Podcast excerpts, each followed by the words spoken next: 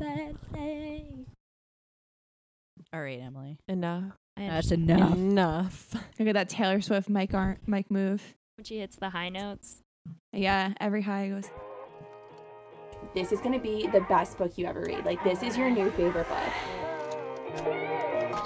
Off the internet, man. Off the mm-hmm. bookstagram. I need to go be introverted. Welcome to Books in the City pod. Hey guys, welcome to Books in the City. I'm Becky. I'm Kayla. I'm Libby. I'm Emily.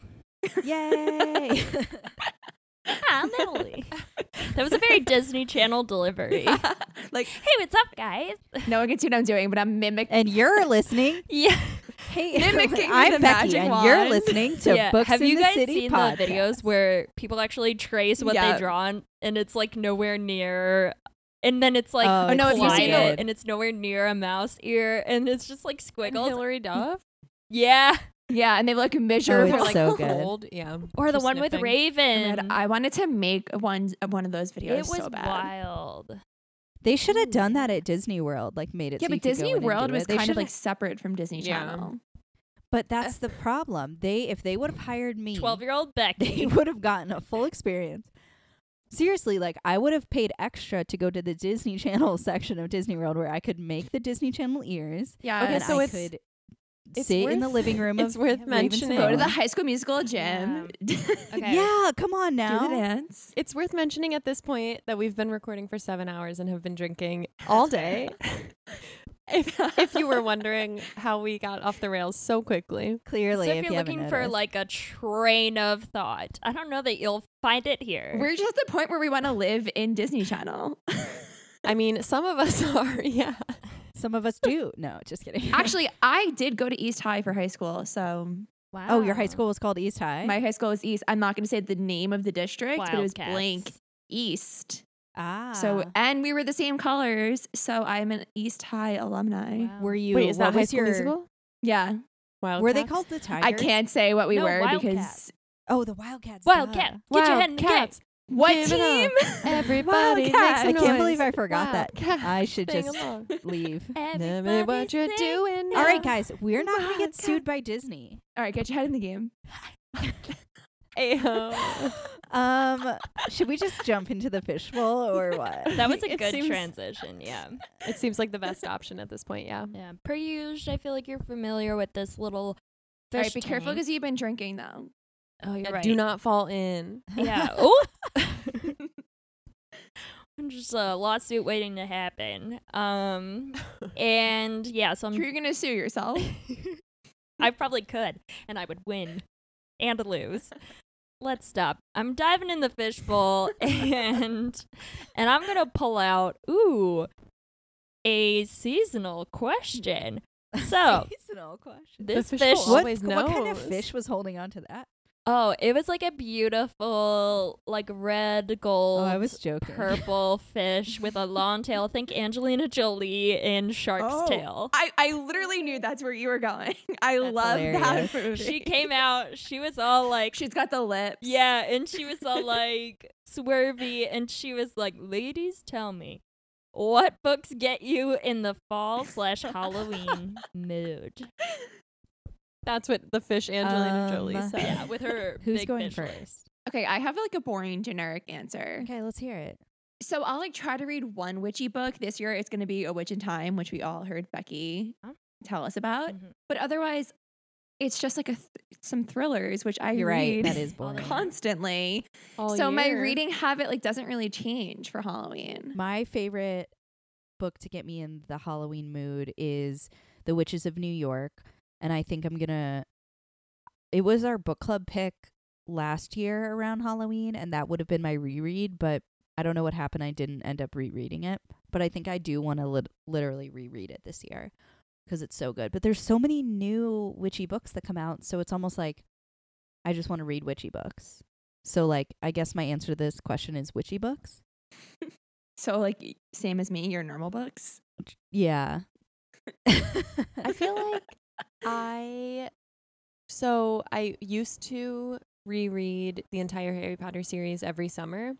like in preparation for whatever new book was coming out that July and then I like kept with the habit of rereading them, but still like any Harry Potter book kind of gets me in the mood for fall. I think with the whole like going back to Hogwarts Mm. feel Yeah. and because I associate it with like rereading in the summer, so by the time I'm wrapping the series up like it's time to go back to school and like back to school shopping is happening while I'm rereading it and stuff like that. So I feel like that's my answer. I don't really do like witchy uh books only in like one season. I I don't know. Yeah, I like uh, magic-y books, so a lot of those involve witches, but sometimes vampires, sometimes Uh, um, vampires. Are you talking about Twilight? um, I guess they weren't werewolves. I don't know what No. I'm talking about. um, yeah. You guys really didn't like Discovery of Witches, but last I gave you the rest of the series. Around this them? time. You did. I don't know. I thought about it, and then I was like, mm. but uh, I read Dracula, like the actual Bram Stoker, last year, and around this time, sometimes I'm into like gothic things, like Rebecca, or like maybe I'll read Mexican gothic. Oh, that's a or good things one. that feel like like dark atmosphere. So either something magical or, or like a darker atmosphere where you're like seasons change and there's the light is the days are not as long and bright and you're just like inside and thinking about Emily, I think you know just to like skim the that kinda notes for today's episode, I feel like the book you're don't you already peaked, and I feel like the book you're talking about might fit this aesthetic. But I mean, uh, Oh no, we were Emily's to been look, yelling at us all you day cheated. not to look at what she was going Why to did talk you about. scroll? it was gonna be a I'm grand sorry, I'm just- unveiling I'm just, trying to get the people excited. I didn't say what it was. I just said it's it'll fall be a good way to She's mad that you know. Jeez, It is fall. It is fall vibes. I wanted to. We'll move on. The people will get excited, but my yeah. It yeah, was. I did stole not. my thunder, and I was gonna be like, Uh-oh. you I did read not- my line Oh for my me, and I was gonna God. say. And I was gonna say that the book I was gonna talk about later should really Fine. fit the I guess theme. Oh, I guess me and Emily Oh are in God, a I feel fight. Now I'm we on a know. housewives reunion. No, no, no. That's why. That's why I chose. I mean, top secret info is um. I chose the fishbowl question oh, today. oh, What? to match your chose book. Wait, how'd I you do fished that? her out. What? I thought you were she sticking went your. right for Angelina She- Jolie. I thought you stuck your hand in. We I thought you communicated in advance. hand and pulled one out. I was like, I was like, Angie, do me a solid because if we work together, we could really make this episode. Hey, Ange, do me thematic. a solid. Wow. I'm literally looking up what her character's name was in that in that movie. Yeah, I don't know. There was like an offensive type Jamaican Oh, I'm jellyfish sure. I will never forget Will. Smith's character was like because they live under the water and he's like, I have the best idea, bottled water, and it's so not funny, but like as a kid, I thought that was like the funniest thing I've Stuck ever heard. with you. Oh yeah, the funniest uh word for me is when they were doing Lola. Oh, Lola. What That's is the this. Shark movie? Tale. Shark Tale. You've never seen it? No, is it is it like Disney? it's DreamWorks. Jack Black is the Oh, main that's shark. why I don't like Jack Lenny. Oh my god, it's so funny. I don't like Jack Black.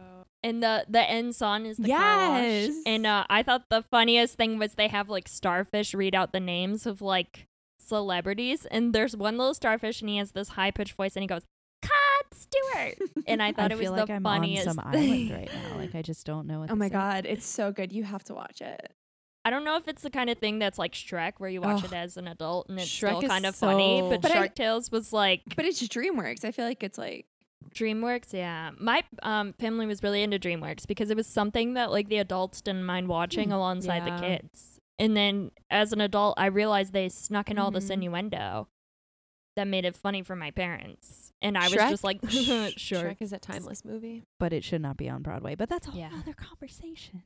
They're making a Br- Broadway show. Oh no, it was already one. They made it. Oh, incredible! I would pay to see that. how did we get here? You can go to like any high school, Yeah, and just- they probably have Shrek the musical running. Before we start talking about books, happy birthday to Emily. Today's your birthday.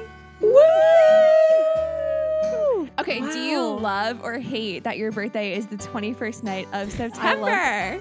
Love it too. you? Love Do it. you? Love it because I feel like more people claim the September Mhm. song than deserve it. And I was like, Do you remember the 21st night of September? Because I do, because I was born and it was impressive and I was important in my life. Oh, so It's fun too because like Do every you time I've ever been out on September 21st, every bar plays that song, and it's just like like a weird, fun drunk moment. I wish we could be out right now.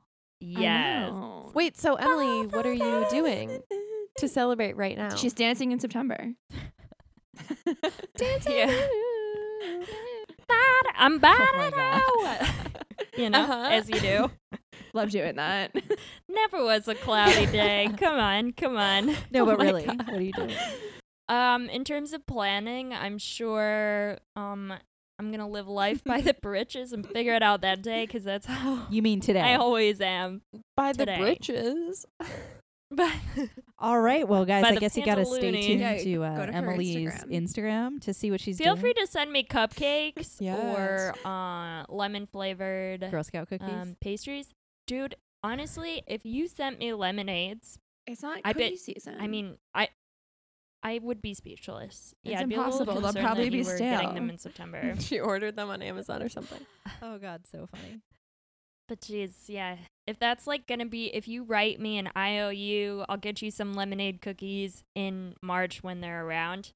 Wow, I'm You've earned confused. my trust and love.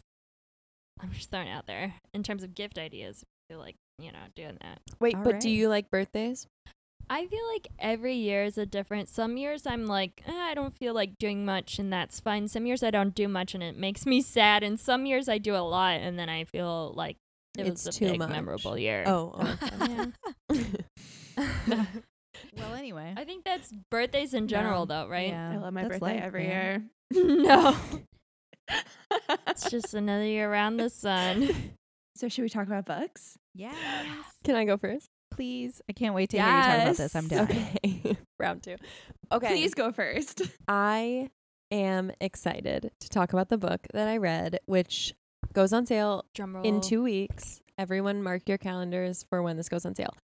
I read The Invisible Life of Addie LaRue by V.E. Schwab. Yay. Um, oh my God. it goes on sale October 6th, 2020. It's from Tor Books. I the first line of my notes is you guys this book. So uh that's just setting the tone for the rest of the book. I wanted to keep in in line with our recent like devil theme, you know. You guys have been talking about a lot of devils lately toward the end of summer, so I'm The fifth member of this podcast. Oh my God. Yikes, no. it's us insane. Oh my god, we need to like we need do a s- to sage the podcast. An exorcism. So I am joining in and like jumping on the bandwagon and talking about another Faustian tale that I loved so much. Quick full disclosure, I work as I think everyone knows I'm in publicity in publishing. I work for TDA, which is like the umbrella imprint over Tor, but I did not work on this book. So, just putting that out there. But I wish I did work on this book because it's so good.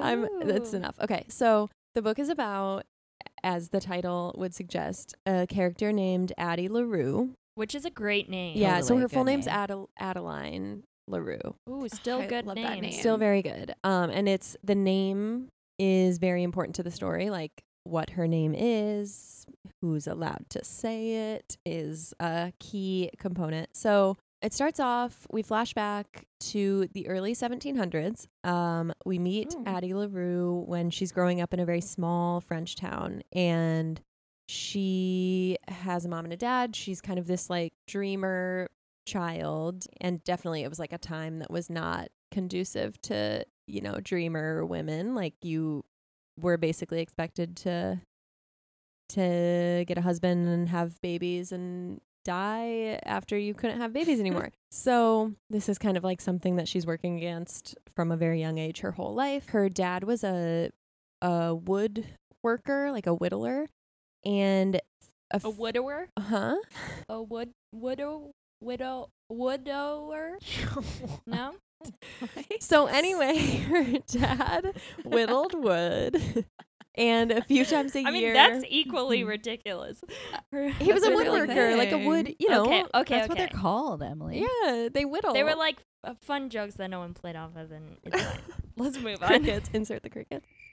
So anyway, a few times a year he would travel to a slightly larger town nearby and he would sell his wood pieces. And one year, I think when Addie was 7 years old, she got to go with him and it was like a whole new world. Like her eyes were opened. The world is bigger than her small town. Like she it just added to her kind of like dreamy nature and she like her head was just full of even more dreams and goals and aspirations. So, fast forward, you know, she's like going through life in this small French town, and eventually her mom stops letting her go with her dad because it's not done for a woman, you know, to travel with her father after a certain age and she should be looking for a husband, all of that.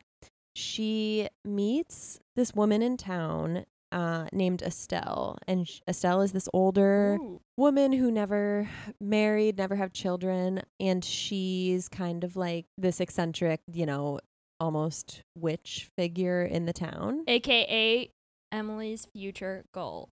Emily Estelle, aka Emily. You you're hoping to be like a an old spinster. witch of the town? spinster? Quirky The weirdo. spinster Yeah.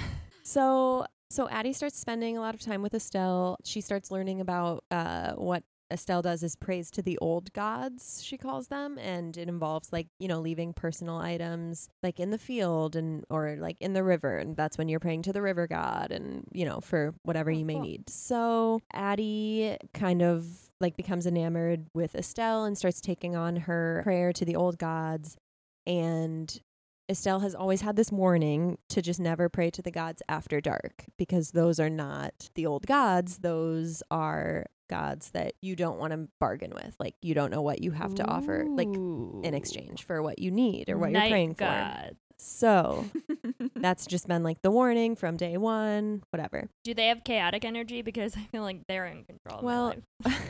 You'll find out. See, you can't be Estelle. Estelle never prayed to the the old gods after dark, but I feel like you would.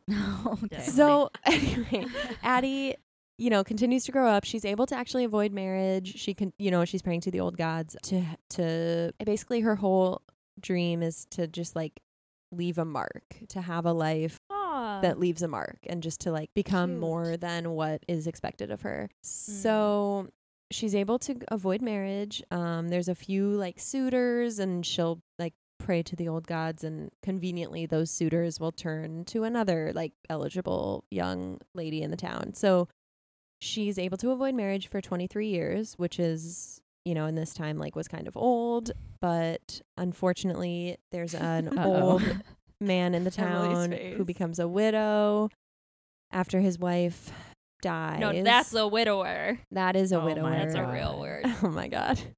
It So all comes back. and is looking for um another wife. He's not Ooh. picky, so he settles on Addie, who is older and he yeah, 23 what, years old. 23? Yeah, wh- Oh what my an God. ancient So- creature. Guys, we are so old.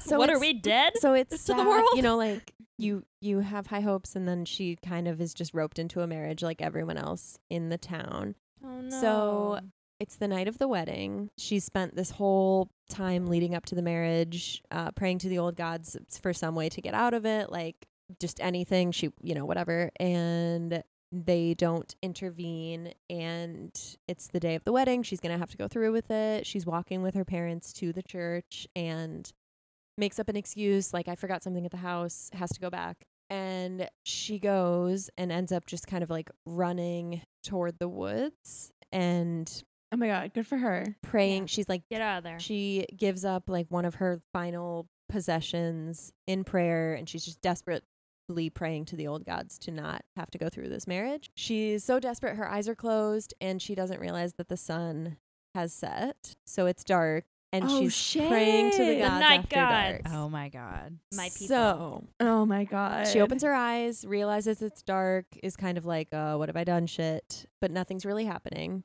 until everything kind of goes still and this guy shows up. And oh, I should have mentioned this earlier. Sorry. When she went to town with her dad, he got her a sketchbook. So she's drawn this this guy in her sketchbook like several times. She's perfed his face, everything. This guy that she's been drawing her whole childhood shows up. It's him. Oh my god.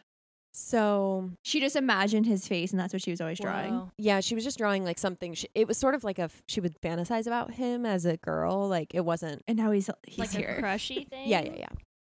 So Oh. oh so my she's God. What? she's Can I get that to work for me?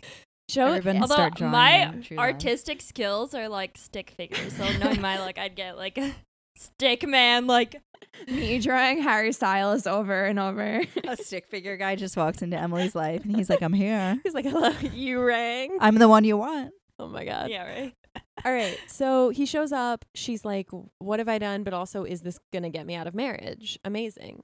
oh. But also, So hey, He's like, "What do you want?" Uh, like, why am I here? What do you You. want? She's like, basically, I want. I don't want to belong to anyone. I want to. Oh. I don't want to do this. Well, sad. no. First, she's like, I don't want to get married, and he's like, This is trivial. You humans with your tiny wishes. I don't have time for Oh, this. wait, he's not a human? just listen. So she oh. she's like, "Wait, no. I want I don't want to belong to anyone. I want to leave a mark." I'm and she kind of goes more into detail with her wish. He interprets it, you know, like these these devil figures are always tricky and like twisting your words and your words matter. So she's not quite, you know, like he's like, "Okay, done, deal." They kiss on the deal and it's sealed. So, she kind of like comes to in this field again uh, sorry, I'm talking so long. This is just the intro. Like, I swear I'm not ruining anything. She comes to in the field. She's like, What happened? It's dark. Like, it's fully at night now. She wanders back to her parents' house and she's like ready to apologize for running off and, you know, like hopes they'll forgive her, but that knows that she won't be happy in this marriage, whatever. She gets to the house and they don't know who she is.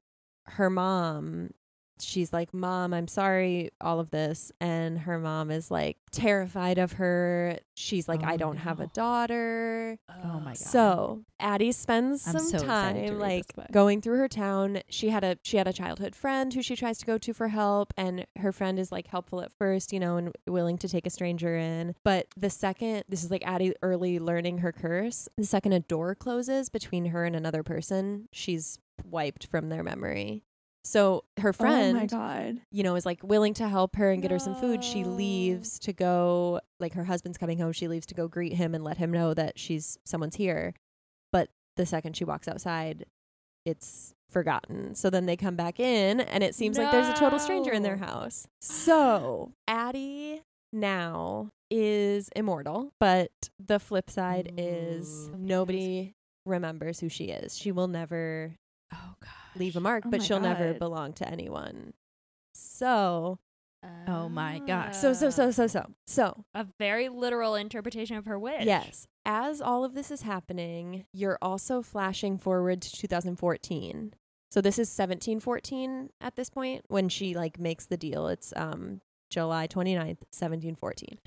You flash forward to 2014 and it's Addie existing in New York City, like in modern times. So Ooh, I just got goosebumps for some reason. So reason. the rest of the book flashes between these two timelines. Um, 2014 is like moving kind of day by day, starting in March, and then the flashbacks are just basically like the early years are her learning her curse and like figuring out the rules. Like she is not able to say her name.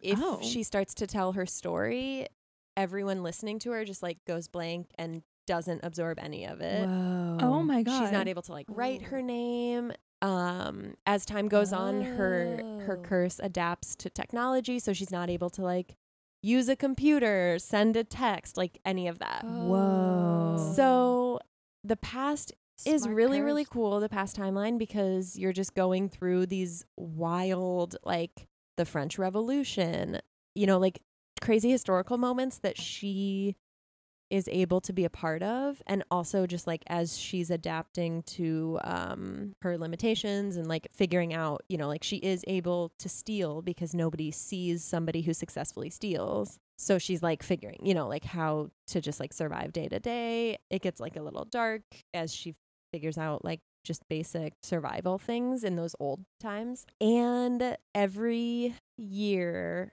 on the day that she made this deal this man who she drew in her sketchbook visits her.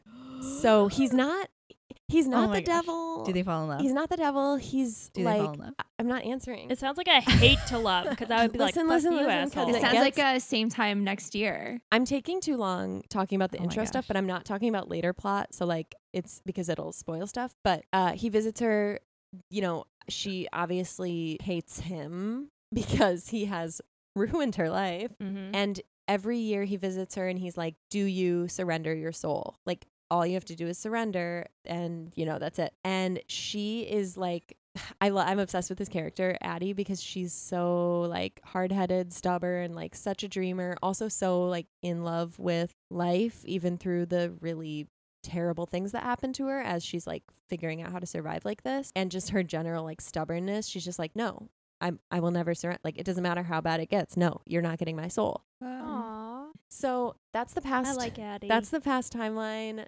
You know, we're going through time. Eh, Wait, I have a question. Do you follow her from then to now?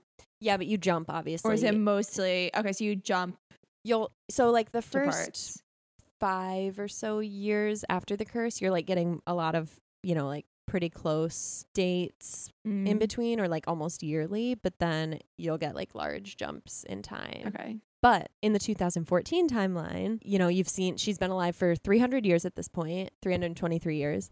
Um, she's living in New York. She's like, I love it here because there are always surprising things. Like she's been alive for 300 years, so you would think it would be hard to surprise her. But it's cool how she writes about New York because it's like there's always you can never see all of New York.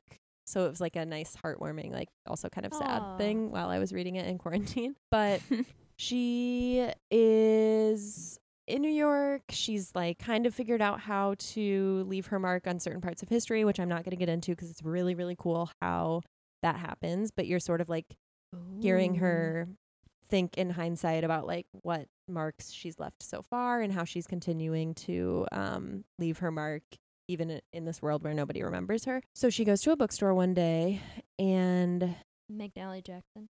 no, it's not real. It's fake, but it's in Brooklyn.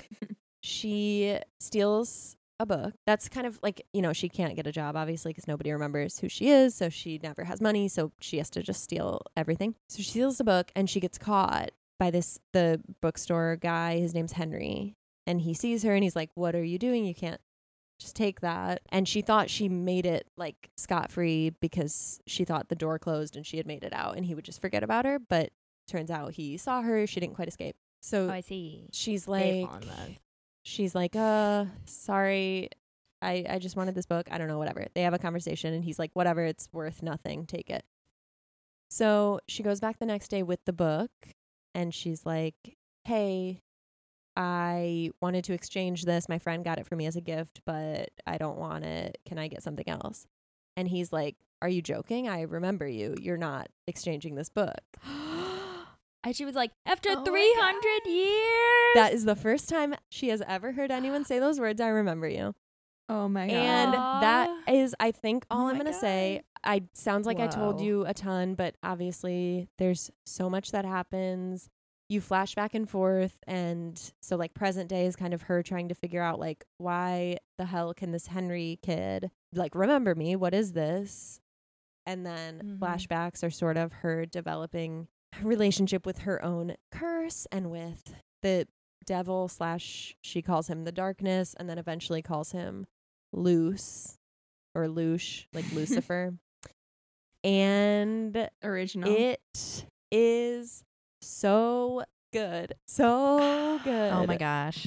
Literally, for those of you listening, all four of us are grinning right now, like so It excited. is- Got something for everybody. yeah Devils. i feel like historical fiction. it really does that love. yeah I'm so excited about this historical book. like monumental historical moments the deal with the devil there's romance there's like suspense there's family can't wait. I can't stuff wait. I have a question. Yeah. Is this going to be a series? no Okay, I kind of like that. and mm-hmm. i did finish it and i was like fuck i want to read another book of this because oh, it Oh, leaves shit. in a way i i obviously won't get into it but i mm-hmm. wanted more but i also think it's like the best that it's not a series Oh my god, I can't Well, wait. this author, V. Schwab, has so many other series. Yeah, that's why I wasn't sure. got- The villain series I really want to read, but I read the first book, of A Darker Shade of Magic, which is like a trilogy Oh or yeah, something. the alternate and I didn't London get. like story. I Yeah. have that, but I haven't read it yet. I haven't read anything by her. This was my first book Oh, by her, interesting. but I own. It sounds really different in concept to A Darker Shade of Magic. Um, the Darker Shade of Magic didn't end in a way that I had to pick up the second one. It was just like the second one is there okay. if I want to read it. That's how I Mm. felt about it. Like I, I would probably I didn't hate the first one, but I wasn't like I need to know what happens next. Like it felt like the first one almost sat in its own Oh yeah. system. But you would get more if you kept reading. Okay, yeah. I, I was looking on her Goodreads, um, or like when I was marking this on Goodreads and rating it, which I gave it five stars, by the way, if you couldn't assume. Um, she I feel like I've already given it I know, five I stars and I haven't haven't oh even my read god, I it hope yet. you guys all love it. I can't wait to discuss. But um, she said like this is ten years of my tears, sweat, blood. Oh. Like she's Whoa, apparently been 10 working on this for a really long time. Yeah, and Whoa. you can tell in a good way. Like it's Oh good. it's just like I'm also now obsessed with her writing. Like I I want to start those series very Cool. soon. I Um, saw her um last year at BookCon. She like moderated a panel, yeah. and it was like the author of Caraval. That's the reason why I was there, and like two other fantasy authors. But she was like the star of the panel, even though she was she's just so the amazing. moderator. Yeah. Um, what I remember, it sounds like she's good at creating these like female characters that defy archetype because that's what I really liked about um Darker Shade of Magic is the lead female character was like gritty and resourceful and like cognizant of defying archetypes. So that's what I liked. Like that was the big thing that I remembered. Like yeah, there was magic and I remember a little bit about it, but I remember her being like badass and I was like, yeah, I love I'm like fully in love with Addie. She is so cool. And like nice. it's just it was like I don't know, like she it's it like managed to oh my god, I'm like really going to seem drunk and sound stupid right now, but I feel like this char- her using this character, she was able to like reflect on all of the best parts of being human without like becoming cheesy or like overly, you know, precious about anything. Like because Addie obviously every year went through a lot of shit and it was like clearly, you know, it weighed it would weigh on someone to like never be remembered or like every failed relationship is not actually failed. It's just like a they don't there's just nothing there the next day when you see these people you've been like seeing every day for 2 months or something like that. But Oh, yeah.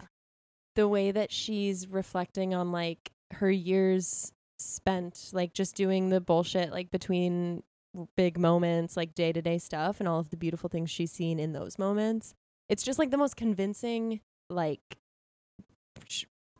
uh testament to being alive i feel like that I i've love read it was so good Ugh. Cute. Ugh, I can't. I'm so glad that you had this we had this discussion because I've already pre-ordered multiple versions Yeah. of this.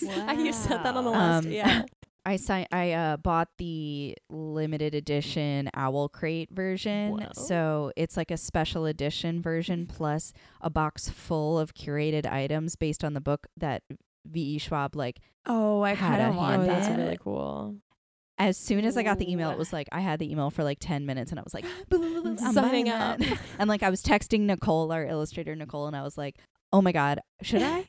it's kind of a lot of money, but should I?" And she was like, "Yeah." And she also has Illumicrate, which is like a fantasy box from like England, whose book for October is going to be this book, and so she got both the Owl Crate oh and God. That one because it's like you get a special edition cover and and like it's gonna be thing beautiful and like like We're gonna on- have to I- see. I- I'm gonna have to buy even more editions. I feel like, and I already know I love this book. I think. I need some. First of all, pictures. Second of all, yeah, all her all her covers are like really cool. In all of the Yeah. other series, they're like red and black and white and gray or something, Mhm. and they all have like a figure on the front and stuff. This one's got the so Addie's got this defining feature of like seven freckles across her cheeks and the bridge of her nose. Um and ev- you know, it's like a mini constellation, like that's what everyone is like comes to mind for everyone That's who awesome. sees her. That's like the look on Instagram right now. Everybody wants it. Yeah, so the cover has this really but have you seen cool- the Have you seen the cover? It's like a Yeah, yeah. The Okay. stars on the cover. It's really it's it's also beautiful. It's such a beautiful book. Even if it was in just a black and white cover, everyone should read it. It's so good. Uh Can't wait. yeah. Um okay, I'm going to stop. Sorry, I went for so long. Kayla, what did you read? Okay, I read They Wish They Were Us by Jessica Goodman. I'm so excited to hear you. Okay, if I had to explain it in a sentence, it's Gossip Girl meets Pretty Little Liars meets my sorority hazing experience. Oh shit. Oh, yours. Yeah. So I don't, I feel like no one knows this, but like in another life, but like a real life, um, I went to school at the University of Rhode Island for one year and I was in a sorority there. And I literally just like Right. rushed, pledged, and it got initiated, and then I left the school. Um, So are you still technically a member of the sorority? Yeah, but like I, I- Yeah. like I forget paying your dues. Yeah, I forget. Like I'm. It's just like not a part of my life. Things in this book like literally like triggered what I went Oh, through. But we'll get to it. Okay, so first thing before I get into it, this book takes place on the and I'm quote unquote Gold Coast of Long Island, and I was like, is this a real thing? Because like Oh, you were like, is this a real thing? yeah, well, okay, but here's the thing. Like, I'm like so bad with directions everywhere I go. Like, I need a map. Like, and I'm also from like more eastern Long Island and like western Long Island, closer to the city, is where like Gatsby is. Like, ah. money is there. Like, Like the West Egg. yeah, East Egg, West Egg. Like, it's a thing. It's a Long Island thing, but like not really where I am. But it's like North Shore is money, and like I'm from the South Shore. Like the Billy Joel quote is like. A rich girl from the North Shore, a cool girl from the South Shore. oh yeah. I'm the cool girl from the South Shore, even though I'm not cool. Nice. Oh, Yeah, you, you are. are cool. But so, but I was like, is Gold Coast a place? So I was like Googling it, and the only thing that comes up is Oheka Castle, which it might not sound familiar to you, but it's where Kevin Jonas got married. So it has a place in pop culture So- history. There's a castle It's like on Long Island. so it's like just a super, super ooby, ooby. Ooby.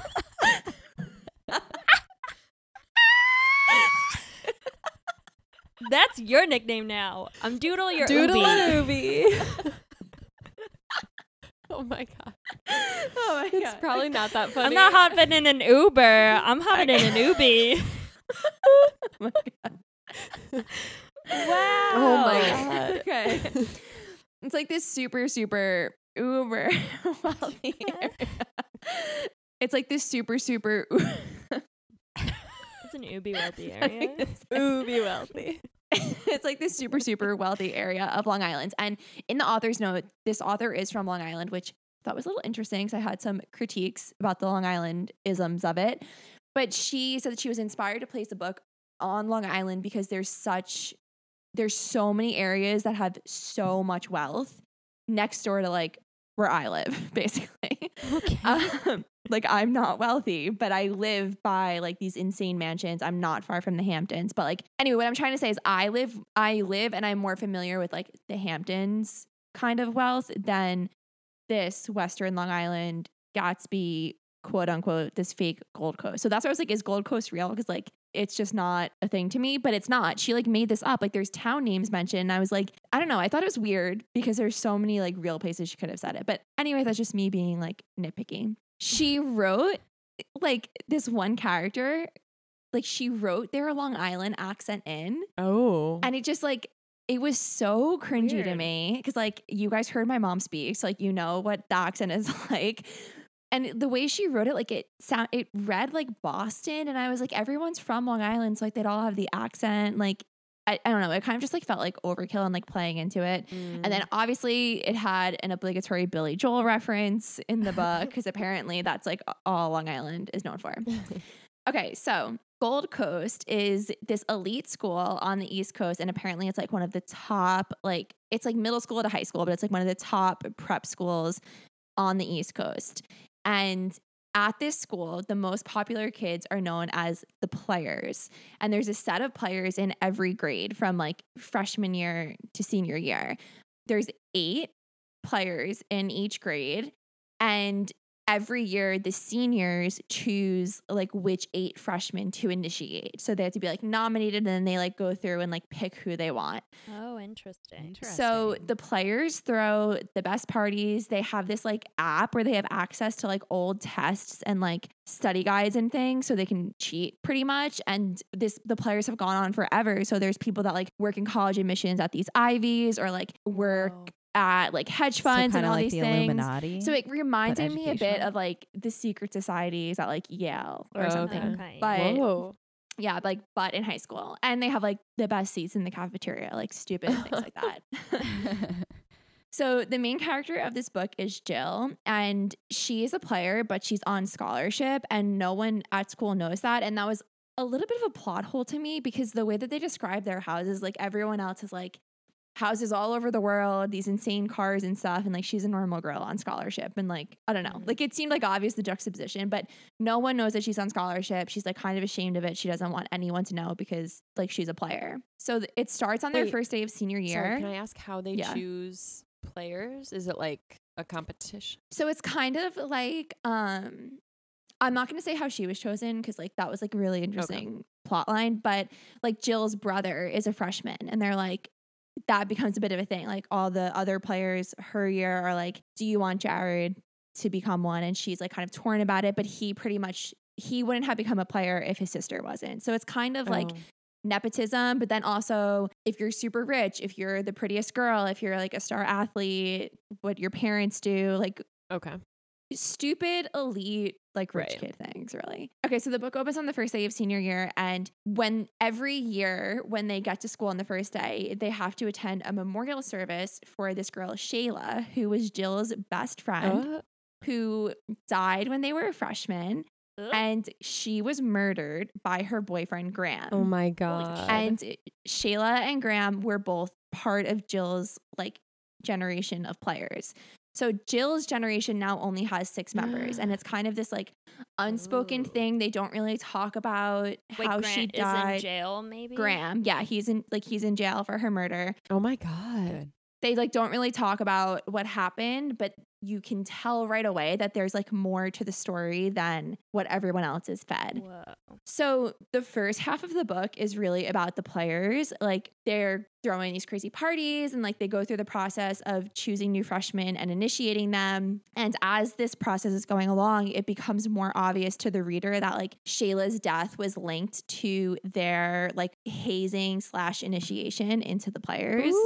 And since Jill is a senior now, she's like, we have the power, like, we can make it different. Like, so much of it is like so sexist. Like, they do these things where it's called a pop quiz, but they call them pops, and it'll be like this random task you have to do. And it could be anything from like in the middle of the night, like, go get me like a six pack of Bud Light and like these donuts from this diner that they all go to or like kind of like some darker things and it's like it becomes this whole thing that the girls have it way worse than the guys do. So jill is like thinking back to all the things she had to do that were really like unsettling to her but she brushed it off because she was like i'm just it'll be worth it and she wants to make a change. But her friends like aren't having it because now they have the power and they're like well we went through it like these kids can go through it. I hate that. so reading about what the freshmen had to do made me uncomfortable because I was hazed. like I've Sure. gone through things like what they did, not as bad as they did. Like things that they had to do and like the amount of alcohol they had to drink reading it, I was like, this is insane. Like they're 14, they're freshmen in high school. That was really unsettling. And I think also because my high school experience could not have been any more different. Like I think I went to one party. I didn't drink at all in high school. So like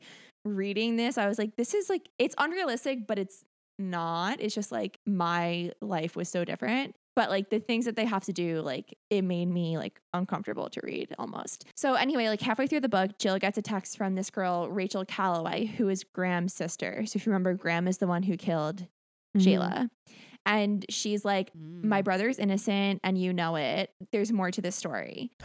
Oh. So at the same time, though, Jill is like questioning what the players are and if everything was worth it and kind of like how she came to be at this point. So it's kind of like a perfect storm. So she is like, I kept my mouth shut and like didn't inquire more into what happened to my best friend. So she kind of she starts talking to Rachel and starts learning more about the evidence and like how messed up it was that Graham was even convicted of her murder in the first place. Her and Rachel start like looking into things, and that's literally all I'm gonna say because I was so wrong about who I thought like how I thought everything was gonna go. Oh. I know that I'm a speed reader, but this is a super, super fast read. It's like, I think it's 320 pages, but the pages are like short. Okay. So it's you not really like that- two minutes. no. Um, but it's it's really not that long. And it's also like there's so many aspects of it are, that are so interesting. Like I think rich people behaving badly will always be interesting, but the fact that they're so young was like it kind of bothered me and like it left me with this weird unsettling feeling. But at the same time, like it was so interesting and so fascinating because it's like this world of like elite privilege that I'll never be a part of. But also Mm. it's apparently taking place like a half hour away Yeah. from where I live. Yeah. Um, and it's being made into the show by the person who did Euphoria.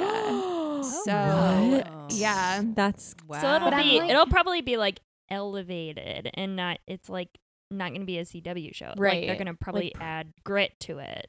Yeah. And I think if I think it could be done really well, but I don't know how I feel about it being adopted. Like I'm curious to see Wait, Mm. I think for it to be like good, they need to show like all the insane shit. how did you feel about the book? Maybe they will. How many stars and like the So ending and I gave it four stars because like I read it so fast and like I definitely did enjoy it, but I think if di- if didn't trigger like anxieties I had from being in this like situation, I might have given it five stars. But like I went through, I'm sure people listening like might have been being a sorority, but like that was something that was like so anxiety inducing for me and was like not fun for me. And then I was like reading these 14 year olds go through it, and I was like, oh, this shit like sucks. Mm. But at the same time, like the mystery was good. And also it's a YA thriller that's important to keep in mind. Like it is YA. So like everything is kind of surface level. It doesn't go so super in depth. But yeah, I think if you're looking for like a fun, like gossip girl murder book, this is it. Okay. Becky, what did you read? Well, this is a good transition. I feel like into mine because I don't know. It just feels right. Because I don't know. It feels right. so I read Watch Over Me by Nina LaCour. So this book came out last week, September 15th. Um, so first of all, sorry guys, I'm talking about another depressing book with a bunch of trigger warnings. I'm sorry. But this one seriously, it's a really good book. So anyway, the trigger warnings are abuse, abandonment, and cults. Um, so again, fast forward if you don't want to hear it, you know where to find the timestamps. If you don't, it's in the show notes. So Watch Over Me, it's apparently the follow up to the book by Nina LaCour called We Are Okay, which I did not know and I did not read. Ooh. So if you haven't read We Are Okay, I think because I was able to read this book and enjoy it, I think you can still read this book and enjoy it. I do plan on reading We Are Okay at some point, I think. Um, so if there is some sort of connection, I'll let you know, I guess. Um, so this is about Mila. She's a young girl who's aging out of the foster care Oh. system. Um, her foster family's like getting ready to have a baby of their own, so they're kind of like, "All right, it's time for you to go." Aw. Especially because she's aging out. But she does believe that like that family really did care for her. And she is kind of like of the understanding of like, all right, like I get it. They just want to have their own family. You come to this understanding. It's not really explicitly said. You just kind of see her get this position, but you come to this understanding that she's been interviewing for this position as a teacher on this farm in this remote area in Northern California that takes in these young foster children and gives them a place to live and they like go to school at the farm. And so Mila is interviewing to be one of the teachers. So she really hopes that she finds refuge in this farm and she can start over and kind of start a new life and come into her own at this farm. And she immediately, when she gets there, she realizes that she feels super welcome. She likes all the people there. She has her own, like, one room cabin that she lives in. They all eat dinner together. The cabin has, like, a wood burning fireplace to keep her night at, warm at night, to keep her warm at night, Okay. which is so dreamy. I want one. I kn- knew you were gonna say you Um, wanted one. I want one. I want a fireplace so bad. Wood burning. Um, so, yeah, give me one. New York City problems. Uh, always not you not working fireplaces. Not that I even have a fireplace. anyway, but that's a whole other conversation. Anyway, um, so she has one student to begin with at the farm that she's a teacher at, and his he's a young boy named Lee. So Lee and Mila are the two newest arrivals at the farm, and they bond kind of over the shared experience of being new to the farm and like learning um all about it and being there for the first time. So the farm is a freaking weird place to be. It's a weird place. Farms in general, I think, And it are will get you in the fall, especially ones that people like collectively live on. collective farms. Um, if you get so what I like mean. cults. Families. this book will definitely get you into the fall mood. It gives you fall vibes. It's very atmospheric, this book. Nina does write beautifully atmospherically, like you you really feel the vibe of the place and the vibe of the people. Um, I could not do it justice to describe it. When I first wrote out my notes for this, I tried to describe the farm and then I was like, I'm not gonna bother because I'm gonna ruin it. So just read it. Um But the thing that makes it really freaking weird is that there are ghosts that mingle throughout the farm. and in- What? yes. Are we Yes. in Hogwarts? No, no, no, no, not that kind Not of. Not Caspers. They're like the scary ones that shake you awake at night. Well, that's something you have to read the book to find out. So they interact with the residents. So for some reason, Lee and Mila are the only people at the farm that don't have these kind of like bracelets or jewelry that are like gold that everyone else at the farm seems to have, Oh, and all of those people seem Not to talk to the ghost. be not bothered by the ghosts. They're like oh my god. they're like fine with it. Like one of the characters who's like in Mila's, you know, age group, he's one of the other teachers. He like goes and plays with all the little kid ghosts. And like Oh, they're all he like does yeah, he's Hey, like dead playing with them. And she's like, What? and then but meanwhile, like Mila and Lee have are like super unsettled and they're like haunted by these ghosts. They're like, Oh. What in the world? And Lee's ghost is like making really mean faces at him and he's like a little kid and he's like he won't stop oh, staring at fuck. me and like Mila has this ghost that's like this young girl dancing, always dancing. And she's like not necessarily scared of this ghost, but just feeling unsettled like this ghost is following yeah. me. Not really I don't think. I want silent dancers following me around, Mm-mm. especially. They're not. They're not necessarily si- Oh, great. But So nonetheless they're talking to you not- too. They're just spinning around and they're like, "Hey, I'm dead. Hey, I'm dead. Hey, I'm dead." And you're like, "Please, I'm doing my homework." no, no, no, no. That's not quite it. But read the book.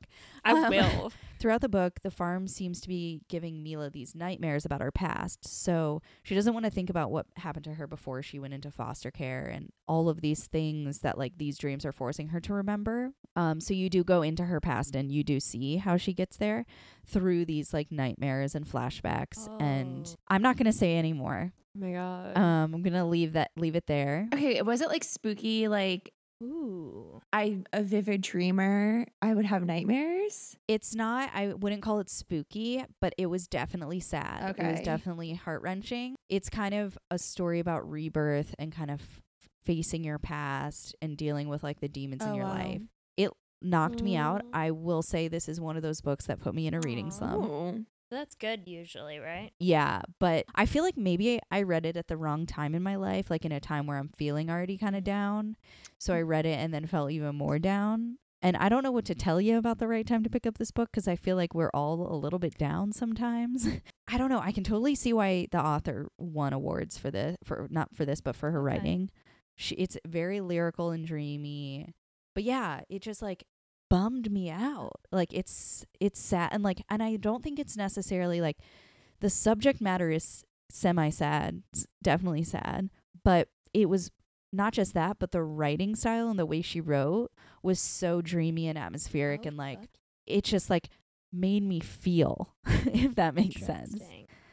I highly recommend it, but I highly recommend you go into it with the knowledge that it's going to make you feel. Like it's not a light read, it's not going to cheer you up. So know that going in. But I loved it. Loved it. Like so so good. It's short. I think I read it in like a day. Okay. And I think it's a really good book for fall. It's like there's kind of like flowers and green atmosphere talked about, but it's like transitional and like Northern Mhm. California. So you you you've there's talk about wool Yeah. sweaters and like it'll get you in the mood. Ooh. I'm curious. I think I might read We Are Okay first, though, too. Yeah. Becky, you told me I'd like this, but then someone from the internet said, like, you should really read this. It's very, like, So now, th- because the person from the internet told you you're sold. Yeah. But um was it five star read? Yeah, I loved it. It, I did. Yeah, I think I Oh, said sorry. it. Becky, do you think you'll read? Reaffirming. We are okay. Yeah, I think I'm going to, but I feel like I need to prepare myself emotionally because after reading, It's so beautiful. I feel like after reading this one, the way it made me feel, I need to like, I don't know. I just feel like I need to be That's ready fair. for it If it's because We Are Okay, I'm imagine like they're probably not. Not okay. yeah, I don't think they're okay, Aw, I but we'll you. see. Is anyone okay? you guys should read. But I do, I do feel like I am totally on board for Nina LaCour and her writing. Like it's so so good. Oh, that's exciting. I love when you find when you read a book and you're like, oh my god, I cannot wait to read the rest of their work. Yeah, yeah. Um, Emily, what did you read? At times like these, you know, deciding the order of who's going to speak really works out in our favor because the book I'm about to talk about You're the one who decides the order that we speak. That's what I'm saying. Uh-huh. It worked out Okay. in my favor No, it's totally random and on the fly and totally. And not, Not at all my job. So, so I feel like the book I'm about to talk about today touches on all the themes that we discussed oh, of Ooh, everything. dark, elite, rich people. Of, oh, I know what you're talking about. I saw you. I saw your notes. Oh, What? fuck. I didn't You see. cheater! I didn't Kayla! see. I didn't see. Do it. I saw it this morning. Kayla! She lied to my face for seven hours. Let the record Wait, uh, show. you didn't enter it until like two minutes ago, right? yeah. You had it somewhere else then. been in Between there all day. episodes. Anyway, We've been Alright, get drinking to for it. eight hours. I forgot that I saw it. anyways, it touches on um rich people getting up to no good. Touches on making your that. mark and feeling included. Hell yeah. and it touches on motherfucking cults. And today I am talking about The Secret Yes. History by Donna Tartt. oh my god, you even Oh got my the book with you. God. She's holding up the book, guys. Wait, Emily, have I'm so book. excited. I have been meaning to read Thank this you. for so long. I I know wait to read nothing. I'm about this book. All right, so, So please educate me. yeah, so a little um Yeah. education for everybody. So Donna Tartt, speaking of cults, has a cult like following. Like truly, I think people are obsessed with her writing. I have a question. Wait, she read the Goldfinch. Eh, yes, Did you read the Goldfinch? she read. I read the Goldfinch. What did you first? What did you think? Then I was okay on it. I was like, it's a little long. Actually, I picked it up before the gram at the Strand, and the I saw that it Before yeah, the I was, gram at the I was roped in by the cover, and then I asked the employee, and they were like, because I it was on the way out of the checkout, so I picked it out on a whim, and they were like, it gets a little like slow in the middle, but stick with it, and which is what I did, and that's how I felt about the Goldfinch. And then I was like, I saw this other book, read the premise because um, the Secret History I think has like an online cult following that doesn't translate into like real life. So unless you're part of the Bookstagram community, I don't know that this is like hyped as much. yeah, because I see it referenced all the time. Right, on but the Bookstagram, secret- and I'm like, I don't know what anyone. so I read the Secret History second, loved it way more, and bought her other book, The Little Friend, which I haven't read yet. But The Secret History is one of my all-time favorite books. Actually, I wrote here that um, I read it December 2018. It was the first review I wrote on Goodreads because it was the oh first book that I read that I was like, I need to process how I feel. So you can read my like ramblings because they don't make a Oh my ton god, of sense. that's so cute. but it's the first book that I was like, holy shit, this book. And so before I talked about like dark academia as like a subgenre, and I feel like this is the grandfather of that genre. So think like Tweed, Autumn, marble statues, red Sold. wine, dusty it. oh classrooms. oh my god, Animal the dust. sacrifice, blood, Oh, incest. God. What? So here we go. Um, and it's like this is coming out mid September, and it's like the perfect book for this vibe. and then an additional thing is like not only the setting, which we've talked about in Catherine House, kind of this idea of being in the fall on a campus type thing, but it's also kind of it's not a mystery in the sense that you don't know what happens, but there's murder, like dark shit Hmm. happens. And I Well, would y- describe You're it talking about dead animals. Yeah. Among other things. I would describe it as like a why done it instead of a who done it. And I never read another book like that. Like you know who dies on literally the first page. And you have to figure out Oh. why like oh, what I got them to that, like that. point. okay, yeah, that's nice. This book takes place at a small liberal arts school in New England. I was thinking like Mer- Vermont maybe because then I got interested in Donna Tartt and the acknowledgments shouts out like Bret Easton Ellis, and who's Mm. the guy that did American Psycho. Not a perfect person, and neither is Donna Tartt. She brings a lot of privilege and like whitewashing into her, her writing. But in the context of writing in like an elite private school, I think she does a great job. Um, so so they're at like this small liberal artsy school and we're following the first person perspective of this guy named Richard, who's like a kid from a small town in California. He's not very well off money wise and maybe like doesn't fit into his family. Like he's more bookish and they're more like blue collar.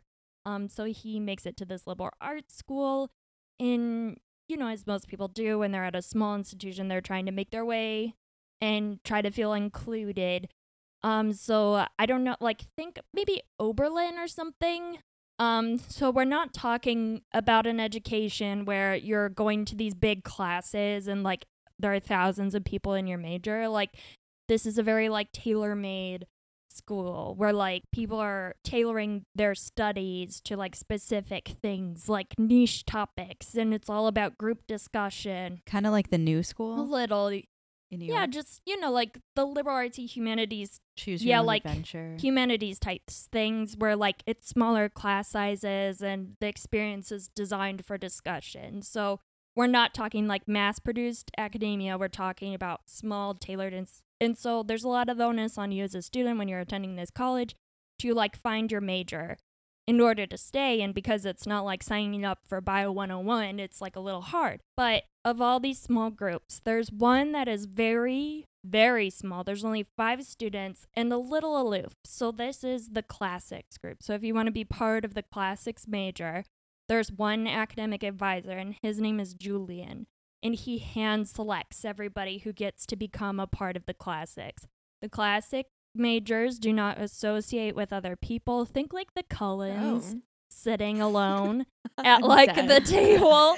They're like they're kind of like cool. Wait, this is crazy because they sound like the grown-up version of the players from my book.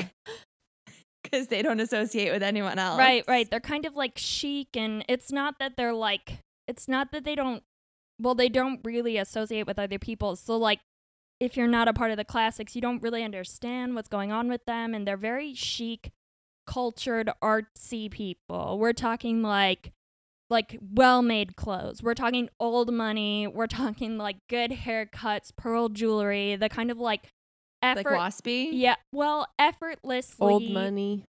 yeah, it's like I think people who are new, someone like a Richard who doesn't come from like a breeding or like a pedigree, you know, you'd like invest in brand things where it's like you just look at this person and their smell, their what they drink, everything about them is cultured and it doesn't feel curated. But part of that is what's attractive to Julian, the professor. So he only includes people in his classics who he thinks are cultured and old money and who would help him. Julian's a very eccentric professor. He like has like lush rugs in his office and they all like sit around and you know there's not really homework. It's like you're supposed to read and come to class and discuss but not really get a grade because you want to participate and their homework is very heady. It's like we're specializing in Greek like ancient Greek and like we're learning like all these old myths and like really think like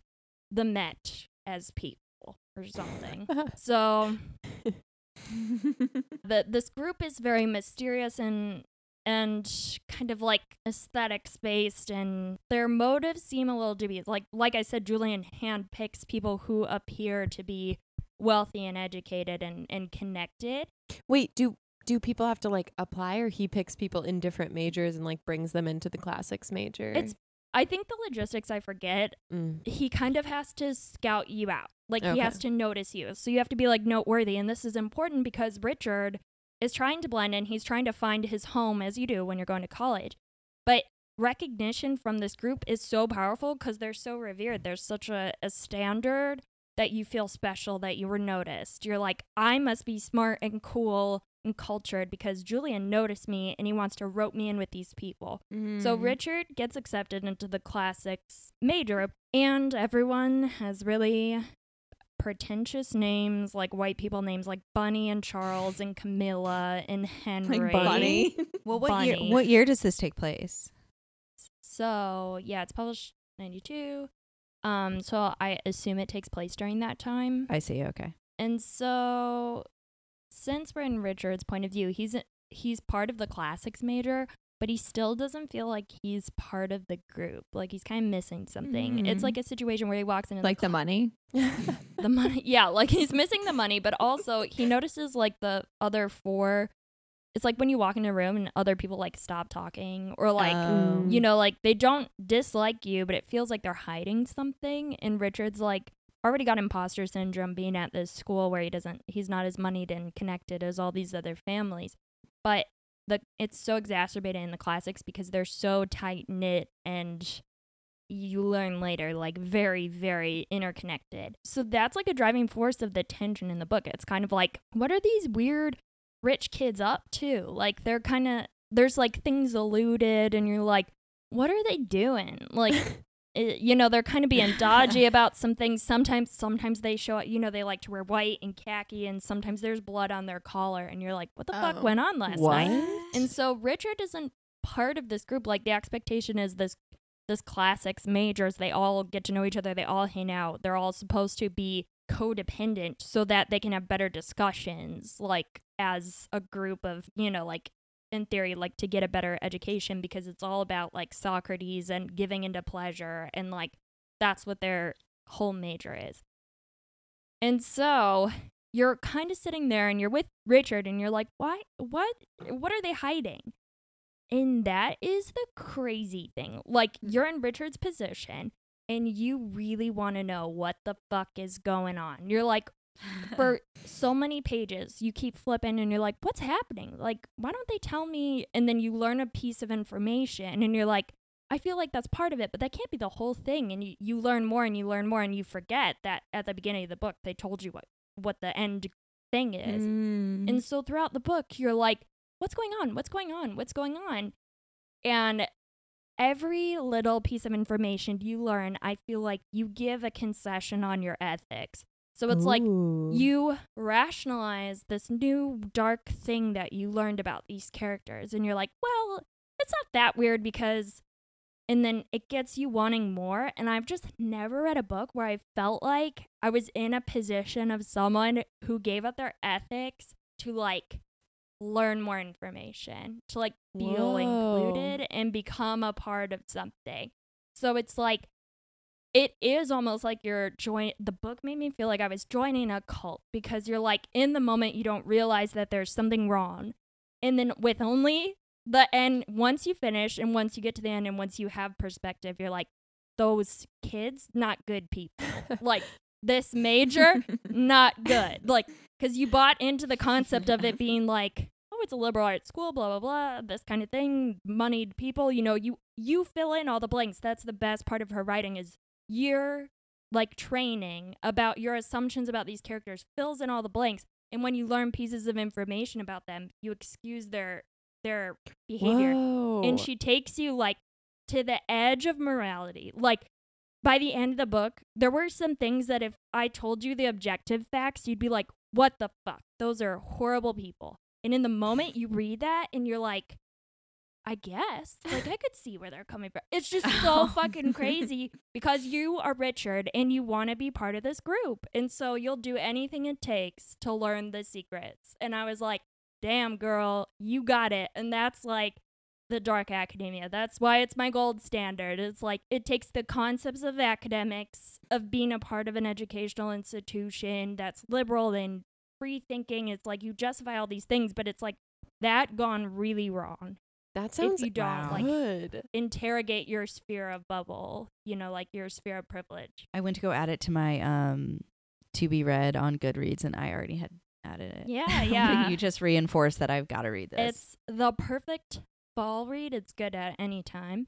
Um, and it made me feel like implicated. It was weird because I felt like, I like that. implicated in what was being unveiled.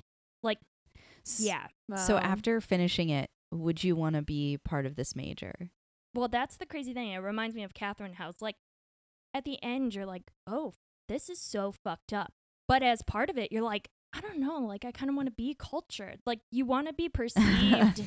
it's kind of weird because it fucks with your your mind because you're like, I do want to be perceived as worldly and like that's the whole. I think people who want to be educated and come off as like smart individuals that you would be prayed as something like this because it's like I, you Mm. know, a classics thing would would make me appear educated and cultured. And that's like things that I am after. That's things that Richard is after. But it's like what would you do to give those things up? And it's like, ooh. And then I realized I guess I would do a lot, including maybe murder. Give No, up it's just all like- my Oh. There's- It's all these Wow. little things that like straight up all these little like ethical dilemmas that are unveiled through all these different characters. That's cool. and by the end you're just like everything it's like maybe maybe there's like stealing or something you know like you know like little situations where at the back of your head you're like what's the what's my ethics in on this position and at every turn like i didn't even know realize i was being manipulated because at every turn i was just like yeah i mean they I, they could be right and uh, by the end of the book you realize you're siding with narcissistic Yeah. assholes and at the beginning you're like this is a group of students and it's just like really crazy and very good Wow. What did you rate it? like five stars and a whole like I ha- dickensian good pay uh good reads I started to read your review. Goodreads review during We this, gotta dig but that I'm gonna wait until after I read the book and then I'll read it. yeah because it's a little like hodgepodgey and I, I was like writing an essay Yeah, you start off with like a thesis and your Goodreads. yeah yeah i do i don't do that anymore but i And in this in this thesis, I will. will. well it's funny because i still to this day try to write my goodreads reviews as my immediate afterthoughts so those were that was like how much i was thinking when i finished this book because some books Wow. i'm just like wow that was that made me feel something but this book i was like let me try to formulate my opinions on ethics in society and it was just like Wow. i don't read a lot of books like that and i Casual. yeah like i didn't really i was okay about the goldfinch Mm. this book I was like gonna have on my shelf forever. Like this is one of my hug my heart books. You know, I was like, Oh, would you kiss the book? no, Kiss it. because there's gross Oh. people in Kiss here. You'll know people who have read the Secret History, and that's part of it too. Because even the discussion of the Secret History feels like a secret. It's like so many people read and Mm. talk about it. It like plays into It's its like own. Fight Club. It kind of is. Wait, do you- No, I mean, Fight Club. Would you recommend That's what I is said. it like yeah. a quick read or pretty dense or I think I read it like on break. It's like 600 pages, but are I they like think the- page it turner m- pages? Well, she's a little verbose, I will say. That's like her thing. That was my thing about Goldfinch, yeah. And I think the the main thing here is that drive to figure out what's happening. The tension gets you keeping. It's like the atmospheric writing of like what is happening here cuz you and that made me like keep reading into the night and the morning. Like I was like what the fuck is going on at this school with these people? Like why are they being so cagey about this thing? I think it took me like a couple days. It was it was pretty fast for me. Um so yeah. Cool. I want to read it. So, what are you gonna read next, Emily? Oh, so we were told about um this author Sophie Hannah that writes Hercule Poirot, like Agatha Christie's character. So I want to read um The Killing at Kingfisher Hill, which is coming out now, but it's like based on Agatha Christie's character from the 20s. Oh, nice. So cool. What are you reading uh next, Kayla? Next for me is it's so on brand for me. Um, A Most English Princess by Clara McHugh. I'm so excited because it's about Queen Victoria's oldest daughter, who I think history has kind of forgotten, Mm. and she Hmm. was pretty cool. Libby, I'm going to read The Binding by Bridget Collins, Oh. which is We our book club pick. But I got it in the mail, so I'm excited. Um, Becky, what are you reading next? I'm gonna read "Don't Look for Me" by Wendy Walker, Oh, I want to read that too. I feel like I've which seen is that. a thriller. I haven't read a thriller in a while, so I'm excited. I'm in the mood. Has a really good cover too. It does, yeah. Nice. So, where can everyone find you guys on Instagram? Emily, I'm at the Lazy Library. Libby? I'm at Sleep, Run, Read, Repeat. Kayla. I'm at K Red What. and I'm at Becky in the bookshelves. And you can find all of us at Books in the City Pod. Make sure you're tagging us using hashtag my books and the city whenever you're posting books that we've inspired you to read or in our merch. Follow us on Twitter at BATC Pod, like our Facebook page, Books in the City Podcast. Join our fan club at booksincitypod.com. Pretty much everything is at booksincitypod.com. Yeah, if you're ever lost, that's where Yeah, you can just find your head way. Thank you to our Carrie level producers, Carrie Kissinger, Kat Martin, Brenna Collins, Elizabeth Jamka, and Susie Southwick. Yay. Thank you guys Thanks for for listening.